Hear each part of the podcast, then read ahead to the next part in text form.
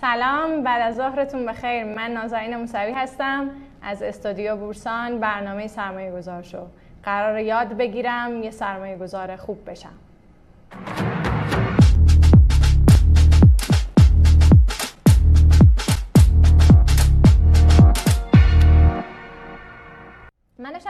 تحقیقی میخوندم که در واقع یه گزارشی منتشر شده از بانک جهانی که یک نهاد مالی بین المللیه و اومده بررسی کرده که سواد مالی تو کشورهای مختلف به چه اندازه ایه توی اون گزارشی که تو سال 2014 منتشر شده نشون داده, نشون داده شده که ایرانی ها 80 درصدشون از حداقل آشنایی آشنایی با مفاهیم مالی برخوردار نیستن. خب من به فکر کردم که خیلی این عدد عدد بزرگیه. نمی‌دونم از سال 2014 تا الان این تغییری توش ایجاد شده یا نه. ولی فکر می‌کنم که این نشون میده که بحث سواد مالی یه موضوع خیلی جدیه و حتما باید من بهش بپردازم. به همین دلیل دعوت کردم از جناب آقای دکتر کمیل رودی مدیر محترم آکادمی هوش مالی و قرار با ایشون صحبت بکنیم. منتها از اون جهت که بحث فاصله گذاری اجتماعی در حال حاضر خیلی جدی شده ما ایشون رو به صورت اسکایپی خواهیم داشت. آقای دکتر سلام عرض ادب. سلام عرض می‌کنم خدمت شما و همه کسانی که ما رو می‌بینن. سلامت باشین. آقای دکتر فکر کنم از اینجا موضوع رو شروع بکنیم که من وقتی خودم به سواد مالی فکر می‌کنم اولین چیزی که توی ذهنم میاد اینه که سواد مالی یعنی حسابداری یعنی یه دو, دو تا چهار تا کردن. و فکر می‌کنم که حالا احتمالا این خیلی تعریف ساده ای از مفهوم سواد مالی. من ممنون میشم ابتداعا یه توضیحی بدین که سواد مالی یعنی چی. خب اینی که گفتین هست اما همه آنچه که سواد مالی هست نیست. سواد مالی یعنی تصمیم گیری درست درباره پول و اینکه اون تصمیم رو هم به درستی اجرا بکنیم. تصمیم درست درباره پول و درستی اجرای اون تصمیم. خب برای اینکه ما یه تصمیم درستی بگیریم یک سری نگرش هایی می‌خوایم که با احساساتمون درگیره.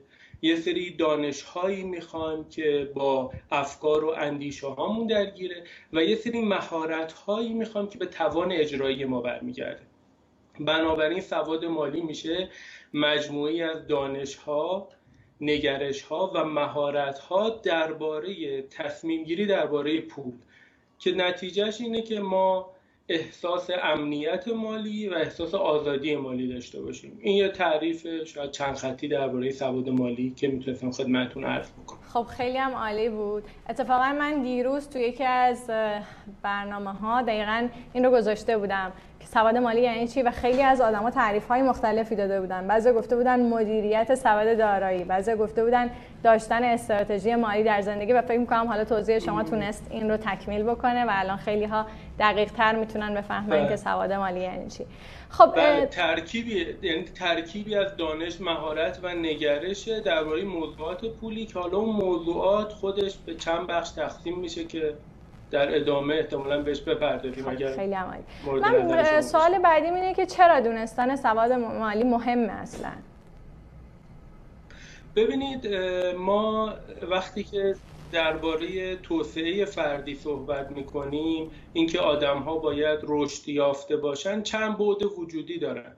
یکی از ابعاد وجودیشون بعد معناست. اینکه زندگیشون باید معنادار باشه مأموریت محور باشه در زندگی هدف داشته باشن برنامه داشته باشن ارزش هاشون رو بتونن تو زندگی پیاده بکنن. یکی دیگه از اون ابعاد غیر از بود معنوی بود عاطفیه. اینکه روابط خوبی با خود و دیگران داشته باشن.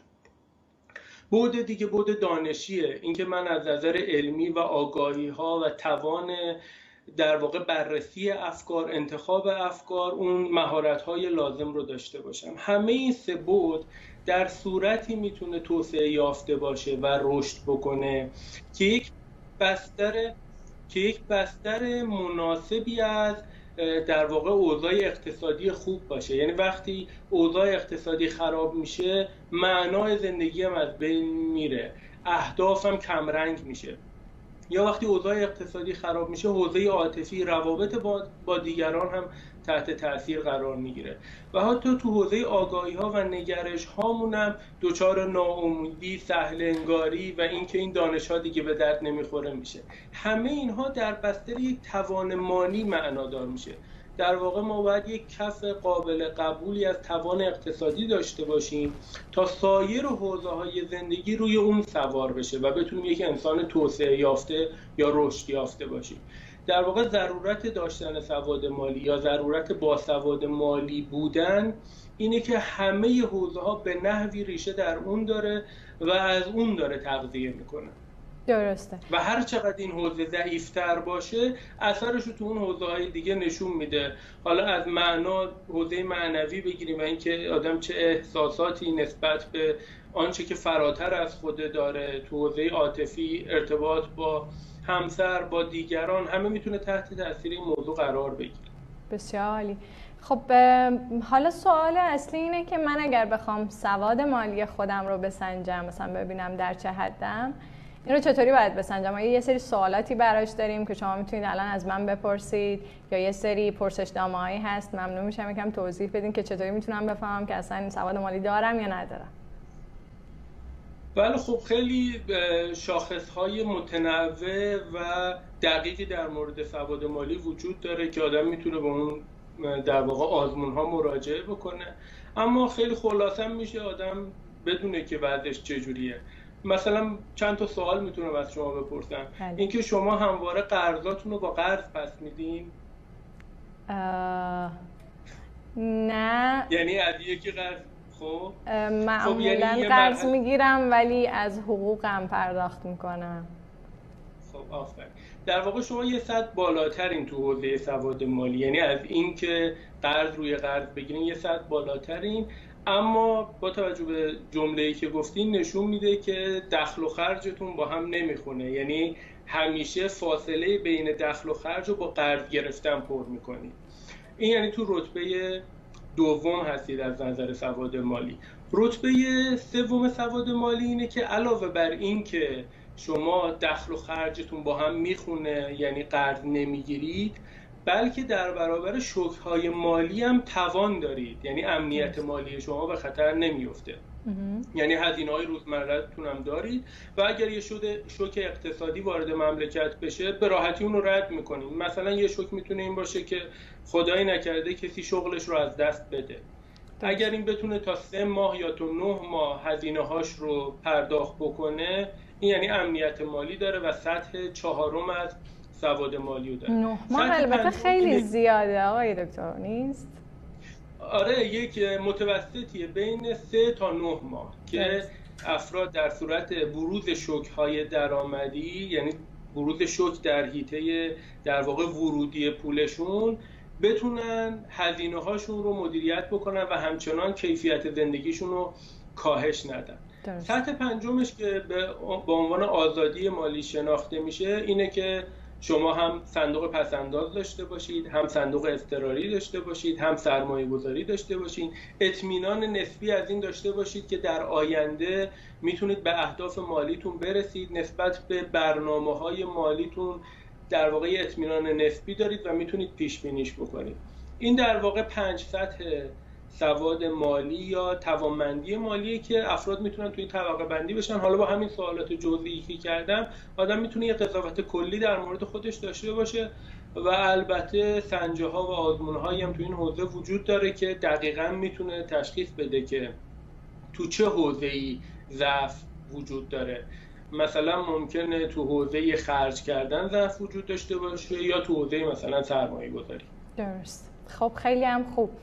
حالا میشه لطفا به من بگید این پنج تا رو گفتین من اینطوری باید بفهمم که اینا در واقع معلفه های اصلی سواد مالی هستن؟ نه اینا در واقع میزان توانمندی مالی یک فرده. درست. بله. و میشه راجع به معلفه های اصلیش صحبت بکنین. بله بله. ببینید داستان سواد مالی شش مرحله یا شش حوزه اصلی یا بهتر بگیم شش صرف اصلی داره. این داستان از خرج و پسنداز شروع میشه. یعنی شما مثلا ما دچار مشکل مالی هستیم و به این فکر می‌کنیم که چیکار باید بکنیم. معمولا اولین گزینه که خب من برم سراغ یه کاری درآمدم و افزایش بدم. خب این گزینه که یک دشوار رسیدن به افزایش درآمد. دو زمان بره چی کار باید بکنم که همین امروز بتونم حال مالی خودم رو یکمی خوب بکنم؟ داستان سواد مالی از خرج کردن شروع میشه. یعنی شیوه های خرج کردن رو یاد میده و اینکه چجوری می‌تونیم پس انداز بکنیم. شیوه های خرج کردن از این جهت مهمه که ما سه تا صندوق رو لازم داریم در زندگی. یکی پسنداز که در آینده اون رو وارد حوزه سرمایه گذاری می‌کنیم. یکی حوزه صندوق اضطراری که برای پیشامدهای در واقع غیر منتظره و ناگهانی پیش بینیش کردیم و یکم صندوق یاری به دیگران. بخشی از درآمدمون اختصاص بدیم به کسایی که دوست داریم بهشون کمک بکنیم. پس این حوزه خرج و پسنداز گام اوله. حوزه بعدی اینه که خب ممکنه ما نتونیم هزینه هامون رو پوشش بدیم چی کار باید بکنیم؟ وارد معلفه بدهی میشیم. اینکه ما چجوری خودمون رو بدهکار بکنیم. چقدر بدهکار بشیم؟ باز پرداختش چگونه باشه؟ بدهی یعنی خوردن درآمد آینده. ما چقدر حق داریم از درآمد آیندهمون بخوریم؟ این میشه حوزه دوم. حالا برای باز پرداخت بدهی ها و پوشش هزینه ها و خرج هامون باید درآمد کسب بکنیم. مرحله سوم سواد مالی میشه کاریابی و درآمد. من چه کارهایی می‌تونم بکنم؟ می‌تونم استخدام بشم می‌تونم خیش فرما بشم می‌تونم کارآفرین باشم می‌تونم پیمانکار باشم می‌تونم ساعتی مشاوره باشم. پنج سبک شغلی وجود داره که می‌تونم هر کدوم از این پنج سبک رو انتخاب بکنم. معمولا مشاغلی که تو در واقع دنیا وجود داره به هر کدوم از این پنج سبک قابلیت اجرا داره. یعنی یک حقوقدان می‌تونه یه مؤسسه حقوقی بدن و کارآفرین باشه می‌تونه کارشناس حقوقی سازمان باشه و به همین ترتیب. و اگر احیانا با مشکل درآمدی مواجه شد می‌تونه از یه سبک شغلی به یه سبک شغلی دیگه مهاجرت بکنه. مثلا اگر الان کارمنده یه کار ساعتی مشاوری هم تو همون حوزه کاری خودش انجام میده. خب تا اینجا میشه درآمد کسب کردن. مرحله بعدی اینه که ما تا اینجا داریم برای پول کار می‌کنیم. مرحله بعدی اینه که پول برای ما کار بکنه. پس وارد حوزه سرمایه گذاری میشیم. اشتباهی که معمولا تو این حوزه اتفاق میفته این که آدم ها رو یک باره می‌خوایم پرتاب بکنیم در استخر سرمایه گذاری در حالی که شنا بلد نیستن. این سه مرحله قبلی سواد مالی خیلی مهمه. یعنی بتونه خرجش رو کنترل بکنه تا پسندازی داشته باشه بدهکار نباشه درآمدش کفاف هزینه هاشو بده حالا می‌تونه وارد عرصه سرمایه گذاری بشه. اینکه تو سرمایه گذاری بازده و ریسک رو بشناسه بدون هر سرمایه ریسک های خودش رو داره همونجوری که بازده داره و بدونی که چجوری می‌تونه این ریسک ها رو پوشش بده. پس گام چهارم یا مرحله چهارم یا اون سرفصل چهارم از سواد مالی به موضوع سرمایه گذاری می‌پردازه مرحله پنجم اینه که خب حالا این سرمایه های من در معرض خطره. همچنان که دارایی های من در معرض خطره. همچنان که تندرستی من در معرض خطره. موضوع پنجم سواد مالی مدیریت ریسک و بیمه است که من حالا چجوری ریسک های مرتبط با سرمایه هام و ریسک های مرتبط با دارایی هامو پوشش بدم؟ مثلا اگر مستقیم دارم وارد بورس میشم چجوری می‌تونم ریسک در واقع اون حوزه رو پوشش بدم؟ یا اگر دارایی دارم خونه دارم ماشین دارم طلا دارم اینها چجوری می‌تونم ازش محافظت بکنم؟ از سلامتی خودم چجوری باید محافظت بکنم؟ این موضوعات تو حوزه پنجم مدیریت ریسک و بیمه مطرح میشه. خب همه این پنج حوزه‌ای که عرض کردم خرج و پس‌انداز اعتبار و بدهی، کاریابی و درآمد، سرمایه گذاری، مدیریت ریسک و بیمه همه اینها یه جور تصمیم گیریه در واقع من دارم راجع به این موضوعات تصمیم گیری می‌کنم. سرفصل ششم سواد مالی همین تصمیم گیری مالی. مدل تصمیم گیری من چیه؟ میگم personal finance personal مالی شخصی امر شخصیه هر کسی برای خودش یک مدل تصمیم گیری مالی داره. باید اون مدل رو اول بشناسه بعد ببینه آیا این مدل بهینه هست درست هست و داره درست کار می‌کنه و بعد اگر درست کار نمی‌کنه چه تغییراتی باید درش بده؟ مثلا ممکنه دانش داشته باشه مهارت هم داشته باشه اما نگرش هایی که داره فرصت اینو نده که اجرا بکنه. مثلا می‌دونه که پسنداز کردن خیلی خوبه یا سرمایه گذاری کردن خیلی خوبه. ولی نگرشش میگه بابا پول برای خرج کردنه. چون فردا شود فکر فردا کنیم. این نگرش اجازه نمیده که اون دانشش تبدیل به مهارت بشه. بنابراین حوزه پنجم میاد به این حوزه ششم سواد مالی میاد به موضوع تصمیم گیری مالی می‌پردازه و مدل تصمیم گیری و اینکه ما چجوری وارد همکاری با دیگران بشیم در امر مالی. چجوری امور مالی خودمون رو با دیگران شریک بشیم؟ چه اطلاعاتی از امور مالی ما رو لازم دیگران بدونن؟ چه کسانی چقدر باید بدونن؟ همسرمون فرزندمون شریکمون افراد جامعه اینها موضوعاتیه که توی موضوع توی تصمیم گیری مالی مطرح میشه و از جمله مراقبت های مالی. اینکه چجوری از باید از در واقع داراییامون حفاظت بکنیم از اطلاعات حسابمون از اطلاعات سرمایه گذاریمون این حوزه ششم در واقع سواد مالی. خب ما 7 دقیقه فرصت داریم. من ممنون میشم بیایم این سرفصل اول رو یه مقدار بازش بکنیم و یه مقدار راجع به پسنداز بیشتر توضیح بدین. خیلی خوب. خب یه کمی از شما کمک بگیرم. به نظر شما آدم باید کی پس انداز بکنه؟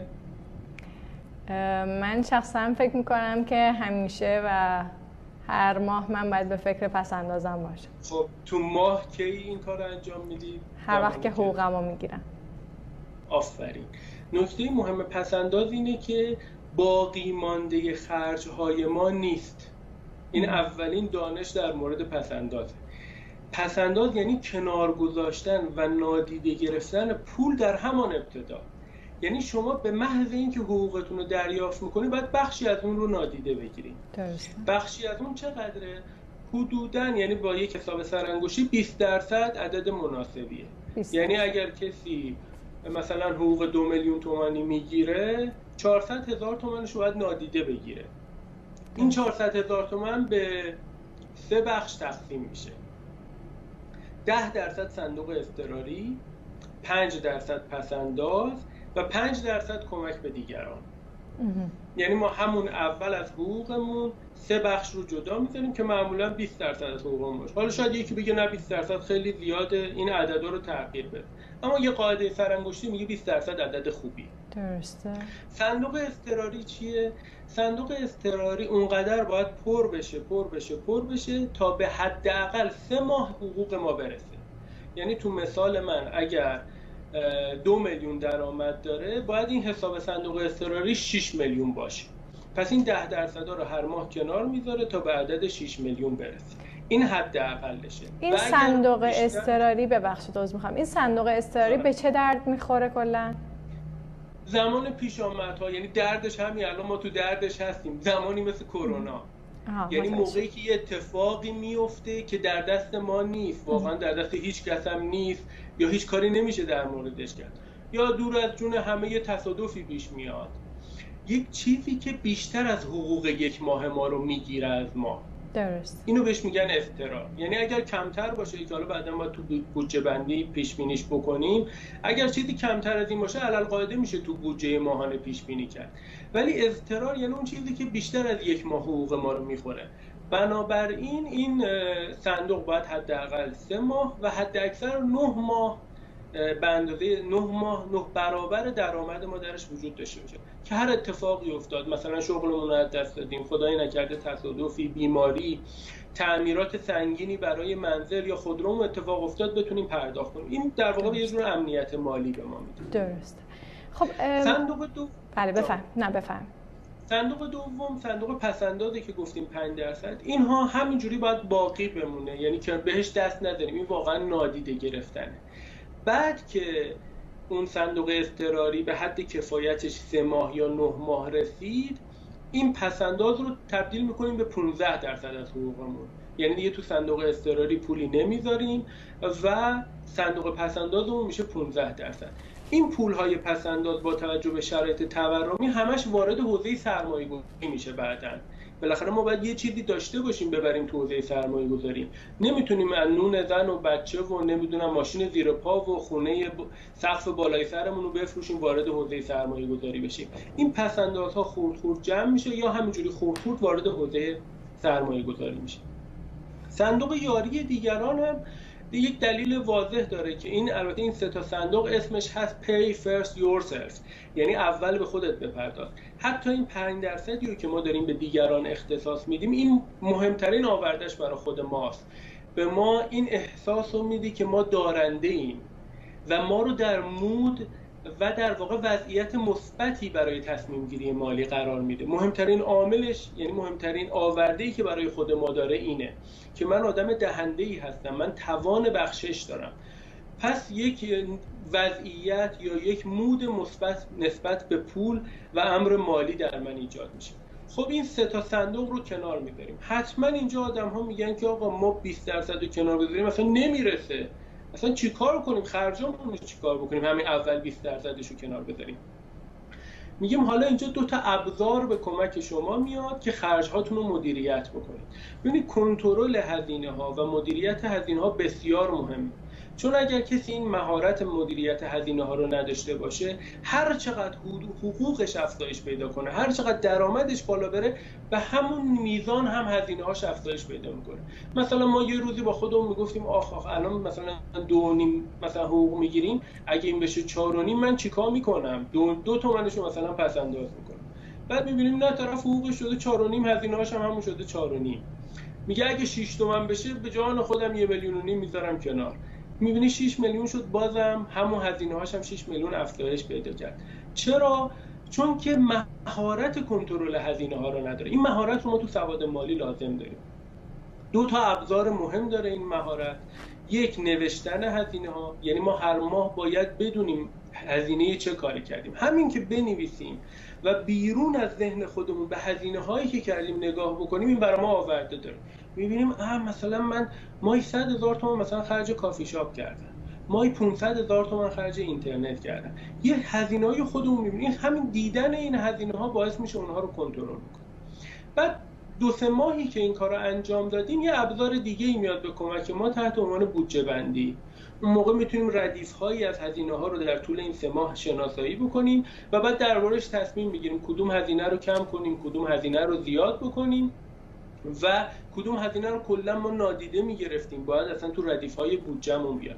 این دوتا ابزار یادداشت هزینه ها و در پی اون بودجه بندی کمک می‌کنه که ما مدیریت هزینه هامون رو جدی بگیریم. این در واقع خلاصه از حوزه خرج و پسنداز بود که در واقع یک باسواد مالی باید توش ماهر باشه. یعنی دانش ها مهارت ها و نگرش های لازم رو داشته باشه. خب خیلی عالی بود آقای دکتر. من خیلی استفاده کردم و حتی به این فکر می‌کنم که شاید بد نباشه. من از این ابزارهایی که گفتین استفاده کنم هزینه هام رو بنویسم.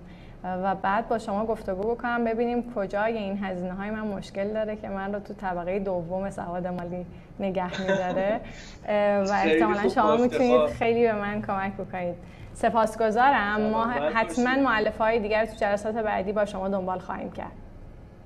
سلامت باشید. ممنونم که این وقت به من اختصاص دادید و تونستم با بینندگان شما بعضی از موضوعات توضیح سواد مالی رو به اشتراک بذارم سلامت باشین. خدا نگهدار.